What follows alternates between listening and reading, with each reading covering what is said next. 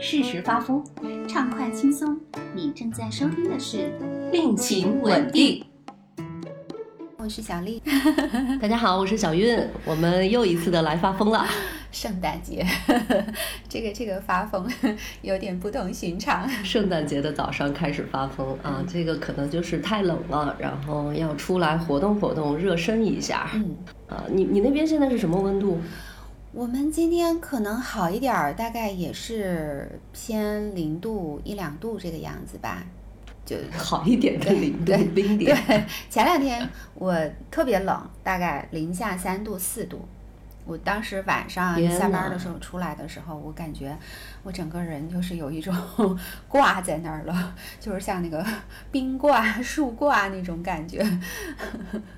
每天特别不愿意出门儿。对，我因为是北方孩子，我小的时候对于寒冷的那个记忆最深刻的就是，就是冬天的时候，屋子里面相对来说是暖和的，但那时候的供暖没有像现在那么的发达。嗯。比方说，你可能会盖两床被子，然后早上起来的时候，最痛苦的就是你要把胳膊和腿伸出那个被窝。嗯。那这个时候，我们的一个办法是什么呢？就是你在睁眼之后的第一件事情是把你的衣服，衣服一般是在你的二夹层，就是两个被子中间夹着呢，然后把那个从二夹层拽到你的被窝里，先把衣服暖热。然后你再开始伸手伸脚穿秋衣秋裤，然后再往下穿，就这是我们北方起起床的一个特有的方式，就是因为外边太冷了，你要是裸身出去的话，你是会被那个严寒彻底的击溃的，所以我们都是提前一天把衣服放在二夹层暖着，然后等要起来的时候，先暖到被窝里，暖热了再穿。太 有画面感了，我想起我小时候可能穿衣服也是这样的，哎，但是你说这个就。就是特有意思。我小时候一直以为，就是冬天特别难过，是因为太冷了。而且我一直以为，就是室外跟室内就是是一样的。就是那个时候，因为我我是算是南方嘛，那我们那儿是没有暖气的，所以你即使就是有空调或者是有其他的东西，但是你依然就是会觉得非常非常冷。然后我到了大学以后，到北京去。我就发现，天哪，原来北方人他是有暖气的，所以其实北方人不抗冻，我们到南方就吓坏了。我们这儿，我们这儿是物理伤害。然后我就发现，就是如果你早上起床的时候，外面就是你胳膊伸出来，然后你感觉到外面是暖和的，然后就是那个温度非常的舒服，我就发现起床这个事儿其实它就没有这么难了。我那个时候才知道，就是冬天早上起床难，可能有一个部分原因是因为你被窝里的那个温度跟外面的这个温差就是太大了，所以会造成你一下子出来的时候那个刺激会特别大，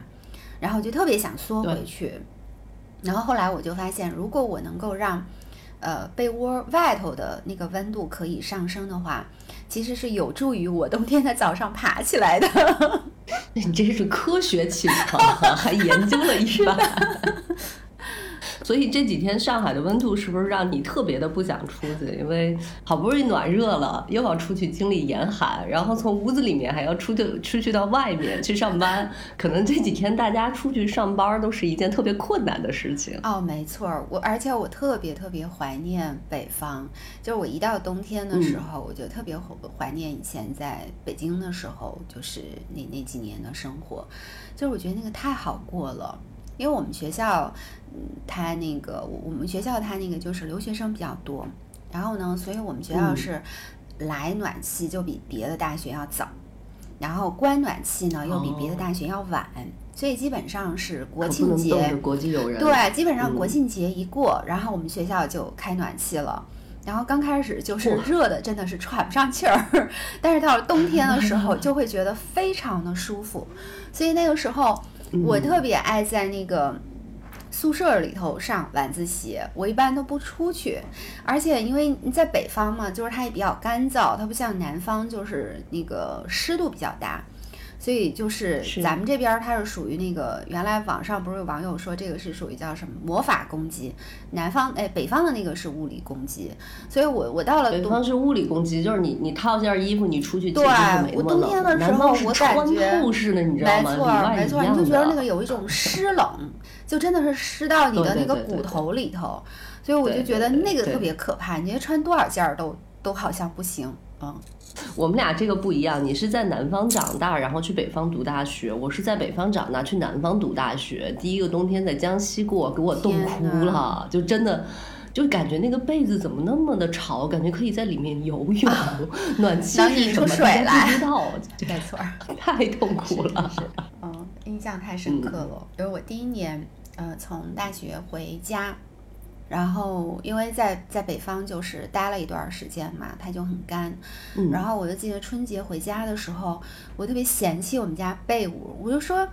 这没晾干呢，我感觉那都能拧出水来，就跟你到了江西去上大学那个感觉特别像。是的，是的，是的。我觉得你看，就是降温啊，尤其是冬天的时候，就特别容易人就比较 emo，就比较低落一些、嗯啊，情绪就不是很高涨，然后我们不会像春天、夏天那个样子，老想着跑出去玩儿或者很活力啊。你觉得这个是跟什么有关呢？跟什么有关？太冷了，冻住了。没太阳，呃，对，天气冷没。有太阳，而且我觉得那个就是呃那个那个什么热胀冷缩嘛，我觉得就是冷，它嗯其实特别容易带来一种感受，就是所有的东西都是缩起来的，就是像前面你讲到那个。呃，就是被窝里头感觉都能游个泳，然后就是特别湿、特别寒。我我就有一种就是想要把整个的身体，就是想要把它尽量的折叠起来，就是感觉要从里面通过那种挤压找到一点儿温度。所以我在想，可能我们的情感是不是到了冬天的时候也比较容易，就是进进入到那样的一种。啊、僵硬啊，或者是收缩的一种状态，好像很难是像夏天那样哈，就是四肢特别的舒展，然后特别的暖洋洋。然后我也在想，那现在就是清迈大概天气还不错啊，其实清迈的话，也就是十四度到二十几度这个样子。在清迈人的概念当中，这个叫冷，他们说冷，我说这个叫凉，这个叫凉快，他们说冷。啊，对清迈人来说，他们是不扛冻的。我觉得放一个清迈人到东北去的话，那就直接无法生存了，就感觉。当天晚上可能就不行了。对 对，就是他们的这个土生土长的这个东西是不一样。嗯其实说到这个地方呢，就是我会联想起一个特别有意思的，就咱们精神分析文献里面也提过的一个呃希腊神话，嗯就是跟这个季节有关的。呃，你你知不知道呃博尔塞福涅、啊就是 Persephone、他的那个故事？啊，就是我我可以跟大家稍微的介绍一下这个故事哈，就是。呃，博尔塞夫涅呢，他其实在自己啊青春少女的时候，有一天在这个草地上玩耍啊。当然，我觉得他这个故事本身它有很多其他的隐喻，我们以后讲女性议题的时候，我觉得还可以再把这个故事搬出来。嗯就博尔塞夫涅呢，就天真烂漫的在这个草地上玩耍，结果突然之间大地裂开，然后这个冥王啊，冥王哈迪斯就驾着马车，就把他直接的从这个草地上给他掠到了这个冥府掳走了啊，然后呢就对硬是把他呃就是强做了自己的妻子。啊，那这个博尔塞夫涅呢，他其实是有来头的。我们说他是霸道总裁出身贵族，对，他的父亲，这个博尔塞夫涅的父亲是呃宙斯啊，那么他的母亲呢，呃叫做德莫特尔。德莫特尔呢是什么？她是掌管农业和生育的这个大地女神，就她掌管这个世界上面万物的这个生产。所以在失去了女儿之后呢，这个呃德莫特尔就非常非常的悲痛，就到处的就是心碎和为女儿去哀悼。然后这个时候大地就寒冷降临，然后非常贫瘠，颗粒无收，也就是引发了第一个冬天寒夜啊黑暗这些。那么后来呢？是当然，这个中间宙斯，也就是他爹，跟这个哈迪斯其实是他叔叔，就是宙斯的弟弟，他们俩达成了个协议。这个协议呢，就是说，每年一部分的时间，就是一半儿的时间，博尔塞夫涅呢，他可以到这个大地上跟他的母亲团聚，然后另外一半的时间，他需要在地底下跟哈迪斯一起度过，也就是一半一半的时间。那么希腊人是用这种方式去形容说，哎，季节是这么来的，也就是博尔塞福涅再回到大地上，这个母亲和女儿重新团聚的时候，会经历春季和夏季，万物生长、复苏、繁茂。嗯但是等到这个博尔塞福涅进入到这个地底下的时候，就进入到秋季和冬季啊，也就是呃，其实他的母亲德莫特尔呢，就在一个非常哀悼的丧失的这种状态当中，所以大地和万物就进入到了一个暂停生长的，甚至象征着死亡的这样的一个过程。你说这个故事哈，会让我想到，就是我们在中国的传统的呃时令啊、节气当中哈，其实我们也会讲，就是冬至来了以后，呃，大家都很喜欢讲，就是冬至到了，我们就要开始养生，呃，比如说会说冬藏春生，所以好像到了冬天的时候，我们很自然的就会进入到一个呃储藏或者是储备，呃休养生息这样的一个状态，因为好像所有的东西都在处在一种暂时的停滞的状态里。对，从立秋就开始贴秋膘，就开始吃各种好吃的，然后也别管这个是不是用来过冬，因为现在过冬也不像以前那样只要靠脂肪了。但是我们是从立秋开始，一直冬至都一直在贴。你看我们呃北方可能是吃饺子，冬至这一天，南方是吃汤圆儿哈。就是不管这个南北方大战，我们就不嗯引战了啊，嗯但是就是吃都是跟吃有关的。嗯嗯，对我我就在想，就是呃，当时我们聊到，就是说在这个冬藏春生的，就是冬天哈，就是我们要休养生息，然后贴秋膘啊什么的，这个时候就是我们也想来跟大家一块儿分享一下，就是冬季哈，就是好物大赏，我们来推荐一下，就是我们在过冬的时候、那你赶紧有一些什么好东西，很多人需要这个。呃，那我们我们每我们这样就是轮流，就是咱们来分享一下，就是在过冬的时候有什么东西是能够让你、呃，或者让咱们俩觉得呃心情比较舒服，或者是呃抵挡这种寒冷啊。呃，包括就是 emo 啊，嗯，就是会让我们觉得得到一些安慰的东西。然后我们来看一下，我们会不会有一些一样的？因为这个事儿咱俩以前也还没干过哈，没准儿会发现，哎，咱们俩用的东西可能是一样的。我要不你先来说一个？好，嗯，我昨天晚上我还真想了一下，嗯，我我第一个我当时就在想，我想说冬天，嗯，我我有什么东西就是是我特别想要推荐的呢？强烈就是想要安利给大家的，嗯，就是羊绒背心儿。然后我说的这个羊绒背心儿，它是打底的，就我也是。呃，今年我才发现有这么一个好东西，就是它是什么呢？以前就是咱们可能是穿那种保暖内衣什么的，就是已经觉得哎挺暖和的，就是那个又有打底的这样的一个作用。我是今年就是秋天的时候，我当时就是刷刷，然后手机上面我就刷到了一个东西叫羊绒背心儿，非常薄。然后它就是可能有那种吊带儿，然后也有这种呃梯形的宽一点儿的肩带的这种背心儿。我当时是想说，哎，这个作为一个打底的这种小吊带儿，是不是还挺好的，也比较暖和？我就买了，买了以后它就是那种羊绒嘛，就比较软又比较糯，然后摸上去非常舒服，而且非常的轻薄。然后最近不是降温了吗？我有一次呢，我就把那个就是羊绒背心儿就是穿在最里头，然后外头再穿其他的就是毛衣呀、什么的。我天呐，太暖和了！就是我感觉我的背心儿对，我的背心心儿在冒汗，然后我就觉得我下午在那儿做咨询的时候，工作室里面，我就感觉我做的面红耳赤，就是太暖和了。然后我就发现这个东西哇真好天，是红光焕发，这是什么？这是我讲的内容让他这么的开心吗？不知道，有可能。但是我后来就发现，我觉得，哎，这个这个羊绒背儿背心儿真的是堪比软胃甲。在冬天的时候，就因为你感觉护住了你前面的这个胃哈，这个地方容易受寒，然后后面呢又觉得这个背心就是给你挡住了。非常的舒服。然后我觉得基本上就是穿了这个羊绒背心儿以后，我感觉我其他的衣服都可以少穿一件儿了。就我觉得这个是我很想嗯推荐给大家的，但是我不知道这个有没有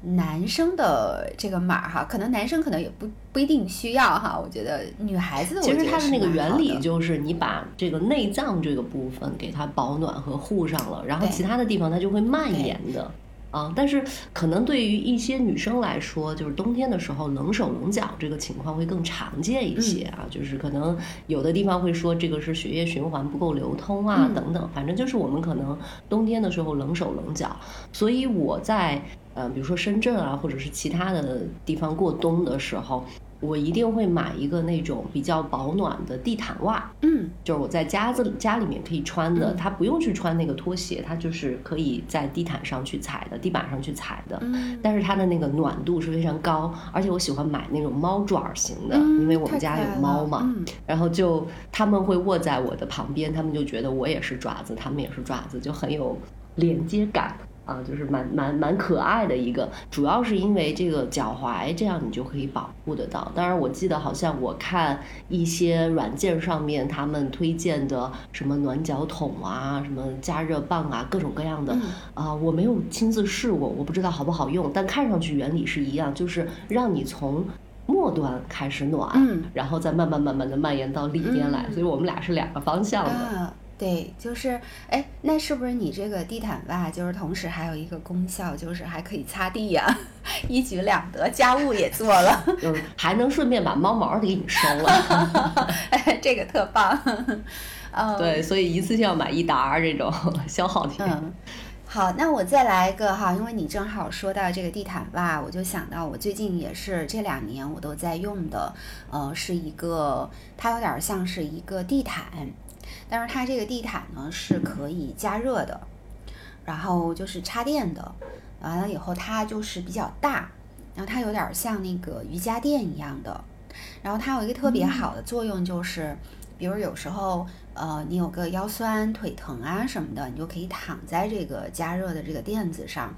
其实相当于就是在地板上烤了个太阳吧。如果实在是没有太阳晒的时候，你又想要晒晒壳儿，就是暖暖这个呃整个背部的话，就可以躺在这个地毯上。还有就是我自己比较喜欢，呃，冬天就是有时候早上起来，你会觉得四肢就是没有那么的。呃，伸展没有那么的舒服，对、嗯它可能有点僵嗯哈、刚出来的时候，然后我就会在这个加热的这个毯子上面，就是做一做瑜伽的一些放松的动作，因为你你很喜欢嗯。做瑜伽嘛，我就会在想，嗯，当然现在清迈也不冷哈，我觉得大家如果有朋友们就是喜欢做瑜伽或者是打坐，呃，甚至可能你早上起来就是做个八段锦、站个桩什么的，然后你可以就是脚板心踩在一个就是非常温暖的垫子上面，我觉得那个也是非常舒服的，而且你在上头做一些拉伸啊什么的，就不容易受伤。嗯，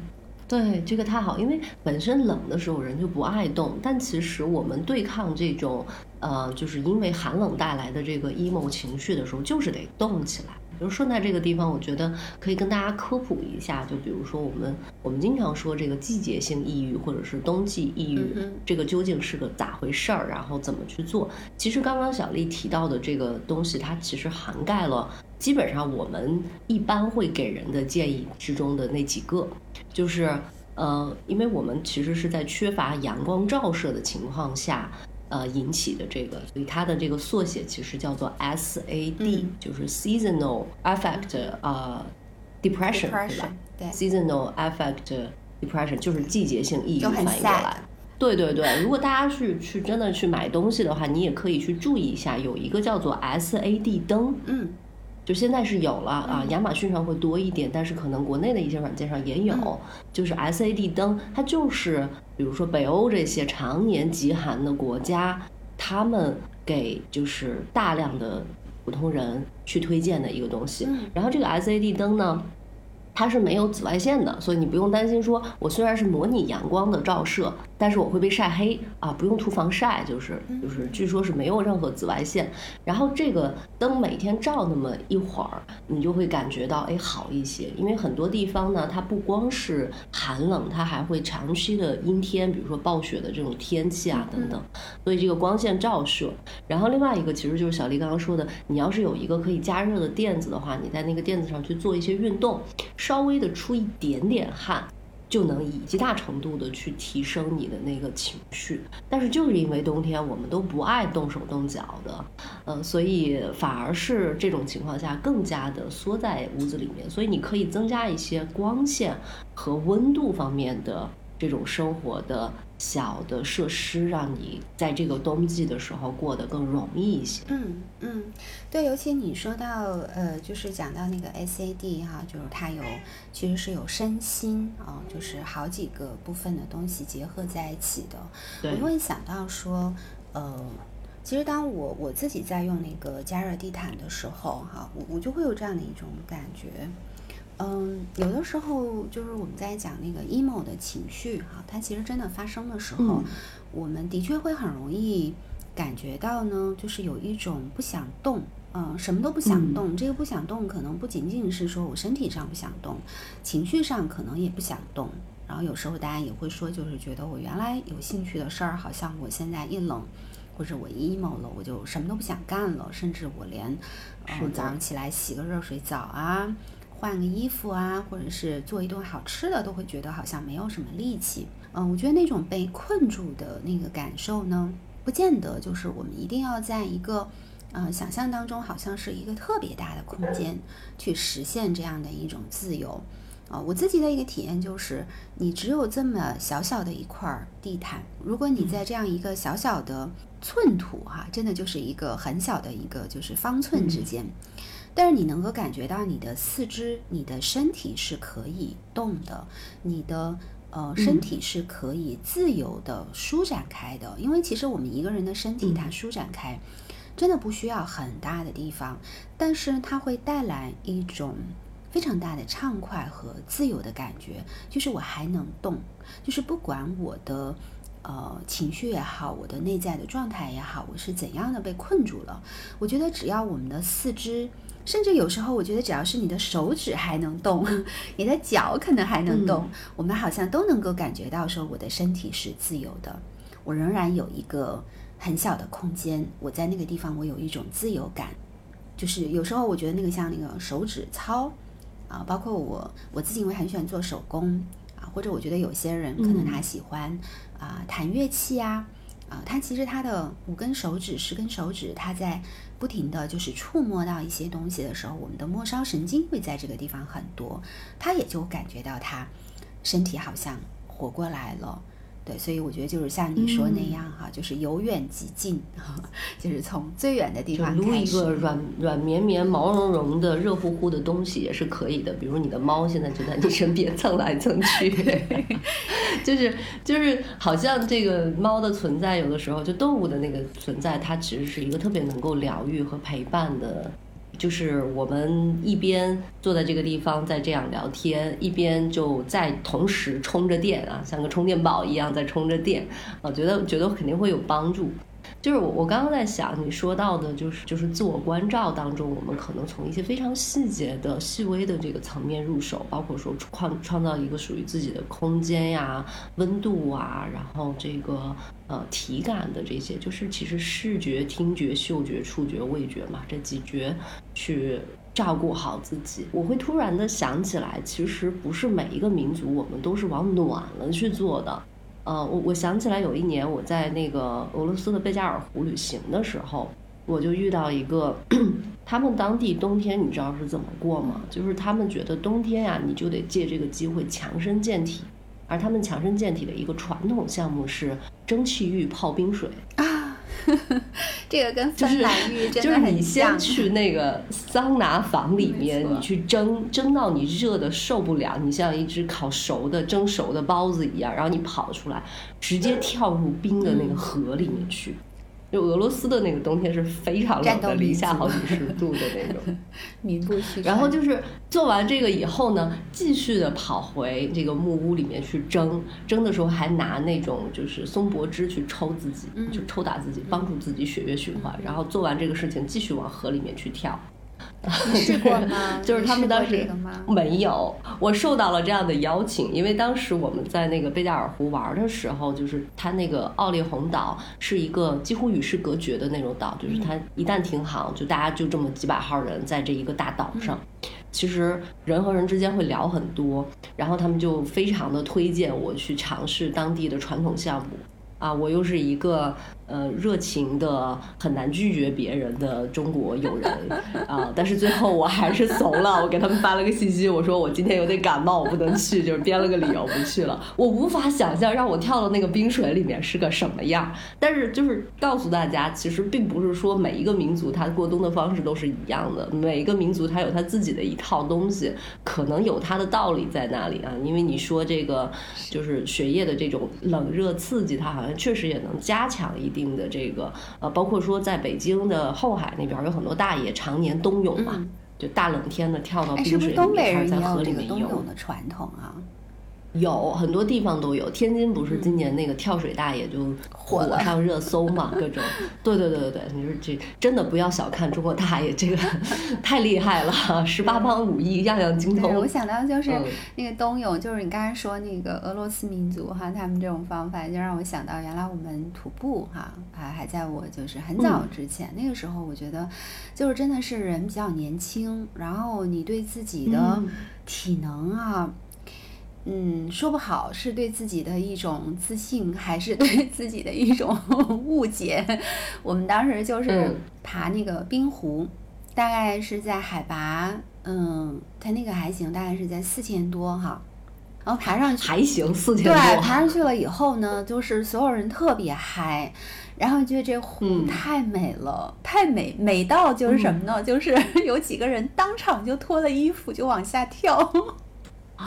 然后他们这湖有什么魅力？怎么可以做到这种？在湖里面去游了一圈儿，然后我那个时候也下下去了，但是后来我就回来以后就是就感冒了，有可能因为就是那种冷热交替，就是还是不行。我后来就觉得说这个呢，可能。也许人家是童子功哈，感觉就是 到了战斗民族有战斗民族的基因，有有一种基因，有个传统，可能也是刻在 DNA 里的。然后我就看他们有一些，就是我们当时有有几个朋友，他们在那个河里面去游，那个冰湖里头去搞了一圈，然后上来以后神清气爽，然后说特好，然后你就感觉那个头发丝儿上面都是结着冰的，就是因为它它一出来以后很快那个就结冰了。然后我就觉得这太牛了，真的就是，你可能那个时候心里面的热情哈，就是那种兴奋感，就是好像必须要跳到一个非常冰的地方去，然后才能够凸显出，才能够体体会到，就是心里面的那个那个兴奋感有多么的大。嗯，那我觉得每一个年纪可能真的是有不一样的体验啊。那像我现在，我觉得就是感觉。这个 羊绒背心儿都不够，我可能 外头还得再加一件。我我现在也是，保温杯就放在旁边啊，就是我们到了某个年龄，该认怂的就认怂吧，是的，对吧？呃，我觉得其实你你刚刚说到这个，就是关于。各地的人不同的这种自我关照哈，就是其实适合你的就最好。我们推荐的这些也不一定适合大家，但大家大家也可以在那个留言评论区的时候分享一下你在冬天觉得能够帮助你过冬的，帮助你在情绪不好的时候感觉好一些的，哪怕是非常小的一些小贴士，都可以在我们评论区跟我们互动和分享一下。嗯，也欢迎大家来分享，就是你跟你推荐的这个小妙招或。或者是一个小物件儿，呃，你跟他有怎样的故事？然后没准儿就是我们这个好物大赏可以再再来一个第二期。呃，除了就是我们刚才讲到的这些哈，当然有一些它可能是跟情绪啊，呃，跟我们内在的一些状态有关的。呃，我还在想，嗯那小玉，你还有没有一些就是在冬天的时候，就是一些呃，比如说可以使用的一些什么好东西，就是你觉得对你来说是提升你的情绪特别有帮助的呢？我觉得就是我们可能要先去聊一下关于就是呃季节和情绪的那个关系。嗯其实我我刚刚讲的那个希腊的故事里面，它就有这个说法。嗯就是你看哈，就是德莫特尔这个大地女神，她在失去女儿的时候，在她的秋冬的季节的时候，她是沉浸在一种哀悼甚至是死亡的过程的。嗯就是万物颗粒无收，都停止了生长嗯啊，就是进入到死亡的这个阶段。而我们也知道，冬天其实它是一年结尾的时候，我们经常有一个辞旧迎新的过程。嗯好像冬天给人的感觉就一想就是。你你问一个人你最喜欢的季节，他可能会告诉你秋天、春天、夏天，但是冬天其实不多，喜欢冬天的人不多。但是冬天又在这个四季当中，在一年的轮回交替当中扮演了如此重要的一个角色。就是一方面辞旧迎新，比如我们现在在聊的时候，我们是在二零二三年，嗯然后我们这个节目可能放上去的时候，估计要二零二四年或者是二零二三年底，就它就是在一个辞旧迎新的那个关卡。嗯那么在这个过程当中，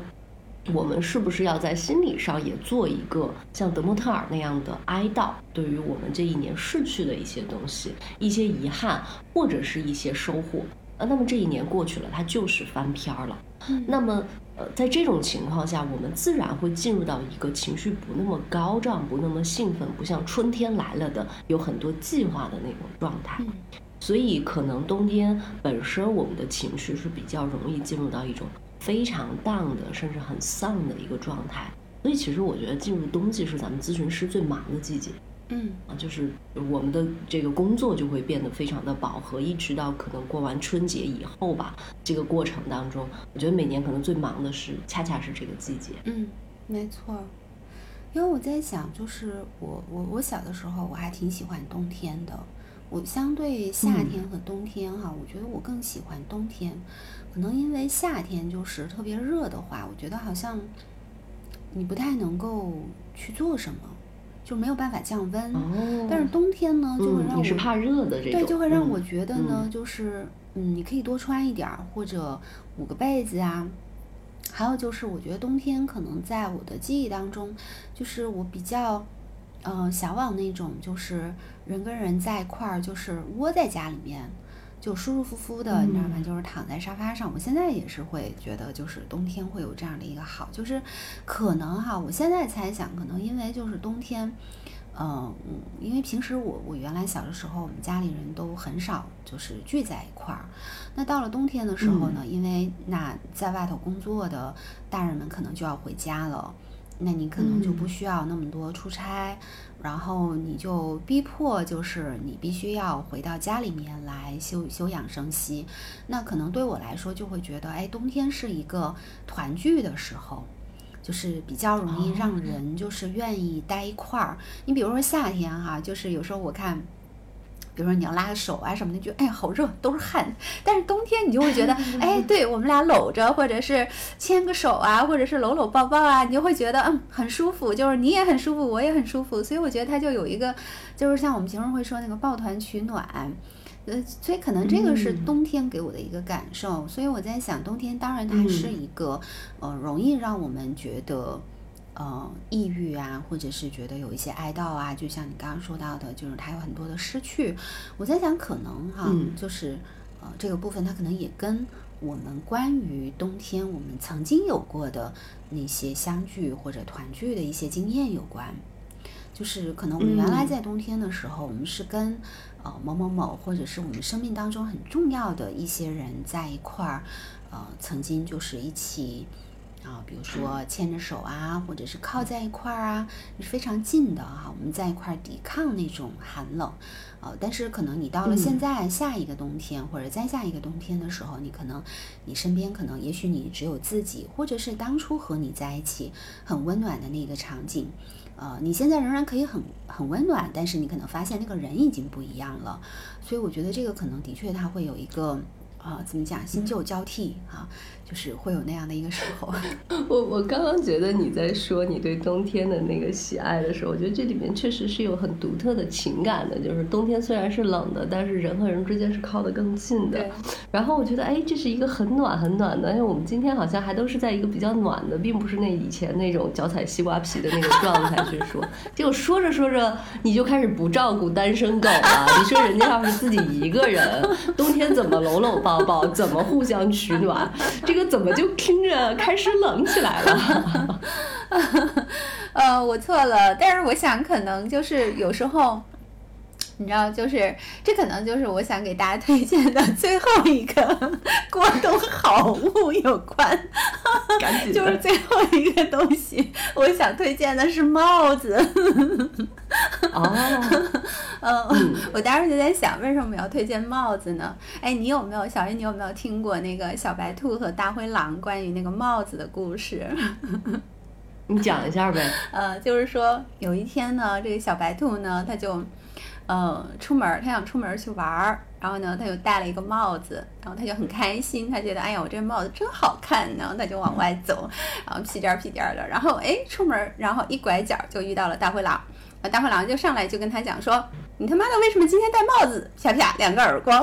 然后把小白兔给打懵了，然后小白兔特别难过哈，然后就回去了，然后街也不逛了。然后呢，就休息了一晚上。然后他想说，第二天哈，他他他心情又好了。然后他要出去逛，然后他想说，好，今天不要戴帽子。然后他就把帽子拿下来，然后他就出去了，屁颠儿屁颠儿在路上走。哎，一拐弯又遇到大灰狼了。大灰狼又上来了，说：“你他妈今天为什么不戴帽子？”啪啪又两个耳光，可怜。就把就把小白兔又给打懵了。然后。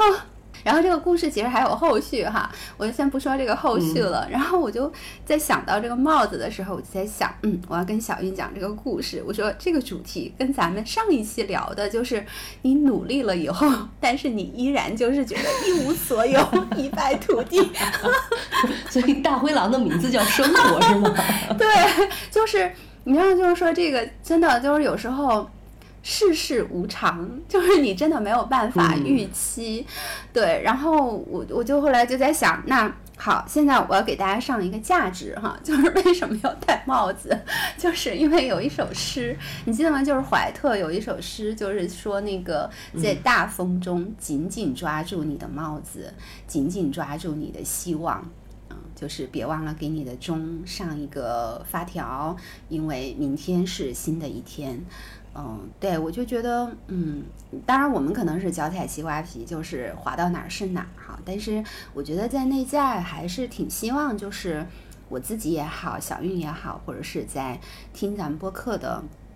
这些朋友们，就是，嗯，不管你戴帽子还是不戴帽子，你可能出去都有可能被打，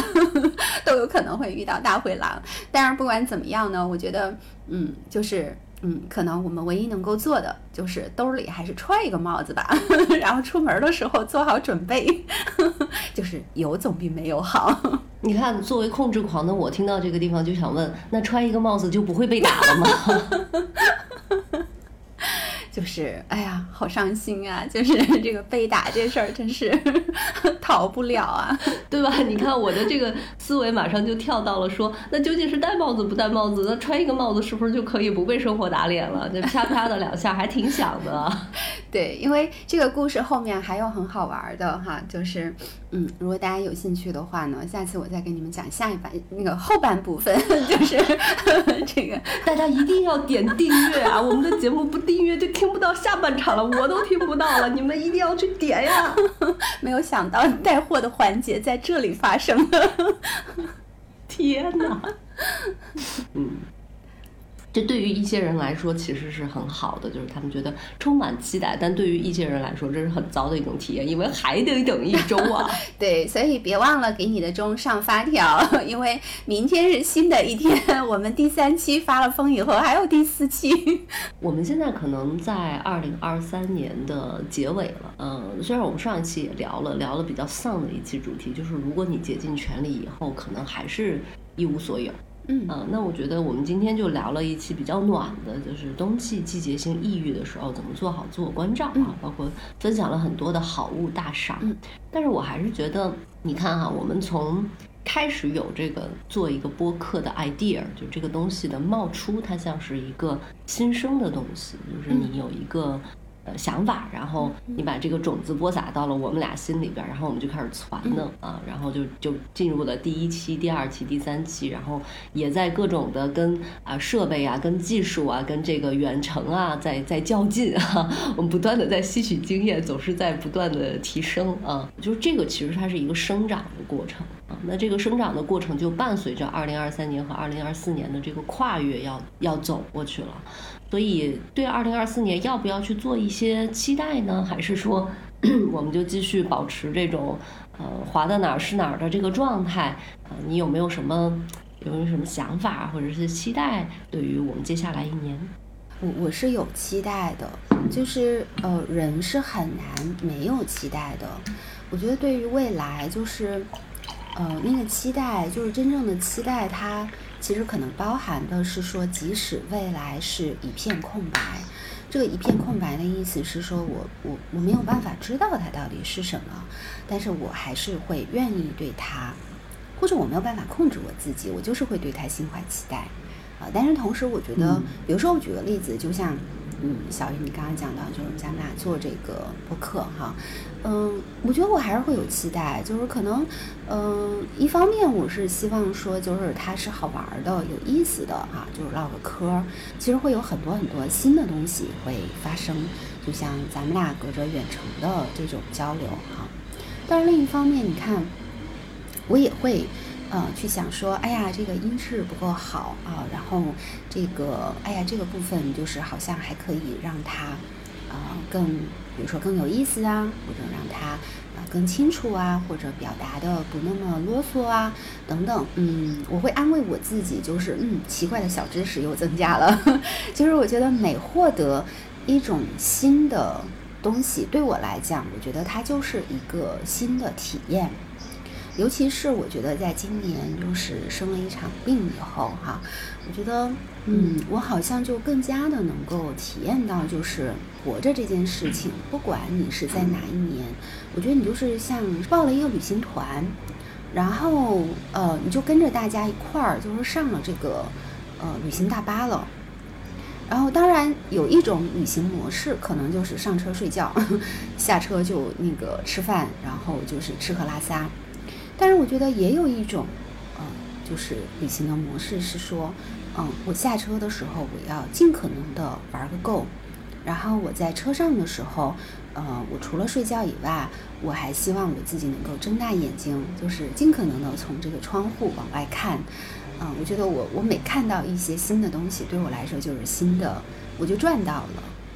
就是反正就是这么一趟旅行嘛，然后你也没有办法。再回去了，而且他可能很可能，他他也不是很可能，他就是个单程哈，他没有办法再回去了，所以我觉得就是，嗯，体验吧，对我觉得就是在这个过程当中，嗯，不管做什么，呃，我知道就是我去为我自己想要做的这件事情去努力，嗯，我就是开心的，所以我觉得新年愿望，呃，我可能希望我自己，呃，就是做个。呃，嗓门大的女生吧，对我觉得就是具体说说为什么嗓门大的女生？嗯，我觉得这跟就是最近我在看的一些东西有关哈，回头我们可以再聊。因为当时我也跟你说，就是我很想聊一个话题，就是关于呃女性和身体和食物之间的关系。嗯，由于在非常多的社会文化刻板印象。啊，所有的这些规训哈等等，它可能会让我们女性就是从小的时候就被教育，就是说，你说话声音不要那么大，或者你不要发声。嗯，可能啊，你更好的一个状态呢，就是你是呃被看见，而不是被听见。啊，就所以我们会把很多的注意力就是集中在我们长什么样子。我们的容貌啊，我们的身材呀，啊胖瘦啊等等啊，包括我们的仪态哈，嗯，是不是合乎啊社会的这种规定啊世俗的一些眼光哈审美啊？但是就是被听到这个事情是我要去发表我的看法啊，我的我的想法，我属于我自己的意见。我觉得这是一个非常重要的表达。我觉得如果一个人的声音没有出现，那这个人可能他很难在呃这个世界上去找到自己存在的一个位置。不管你的这个发生是以怎样的形式啊，当然大家可能会说，哎，那我的身体出现，这可能也是我的一种发声的方式啊。但是对我自己来讲，我就会很希望是说，我就是要嗓门大。因为小的时候，你知道，就是很多人就会讲，女孩子为什么嗓门这么大？就是你你就显得不像一个女孩子，好像就是对于女孩子有非常多的这种刻板的一些印象在约束我自己。但是我觉得我就是一个笑起来就哈哈哈的 这样的一个人，所以我现在好像我就越来越能够去接受，并且就是去享受，说我也不害怕让。呃，大家就是听到或者看到我的这种哈哈哈，因为我觉得那个就是我的存在的一种方式，所以我希望就是新的一年我能够被我自己、被朋友们、被更多的人听到，而不仅仅是去被看到，就是我们说的那个被凝视那样的一种状态。呃，我觉得其实就是你刚刚说这个的时候，我发现有一个很有意思的共识性。就你刚刚说这一段的时候，我可能没有太多的嗯啊的这种接的声音，因为我这边静音了。就是我楼下的房东现在正在除草，我不知道你那边能不能听到有那个除草机嗡嗡的声音。如果大家听到的话，就是这个是除草机的声音。就是它有，它给我两两种联想。第一个联想就是。你看，我们在这一年的结尾的时候，听到这个除草机的嗡嗡声，它是一种。去除了一些过去的东西，然后它还会继续的去生长，因为这个草只要它的根在，嗯，啊，你哪怕把它铲平了以后，它还是会很旺盛的去生长下去，啊，不管你在任何一个地方，你总有一天它是会迎来春天，迎来万物复苏的那个时刻的。所以冬季再多的寒冷，再多的 emo，它终将会过去，它只是这个季节交替的一个必经过程，它是一个自然。而然的规律，所以很多时候，如果我们在经历这种人生很淡、很丧的时候的这个这个时候，不不妨去安慰一下自己，就是这个事情它并不是会一直这样，你并不会一直陷入到这个低落的情绪当中，它可能只是个过程。另外一个呢，就是。我注意到，刚刚其实我是怕这个杂音收进来，然后去静音。静音的时候，正好你在说的是女性如何她的声音可能会被限制住。我觉得其实作为一个女性，你只要发声，你的身边一定会有嗡嗡嗡的这种噪声，一定会有各种来自于你从小到大被规训的声音，或者是其他人在这个当下会阻挠你的声音。啊，一个女性只要站在台上的时候，大家可能更多的评价的是她的衣着。她的妆容，而不是说她在讲什么。这个几乎是我们人类在这么多年发展过程当中遗留的一个弊病在那里。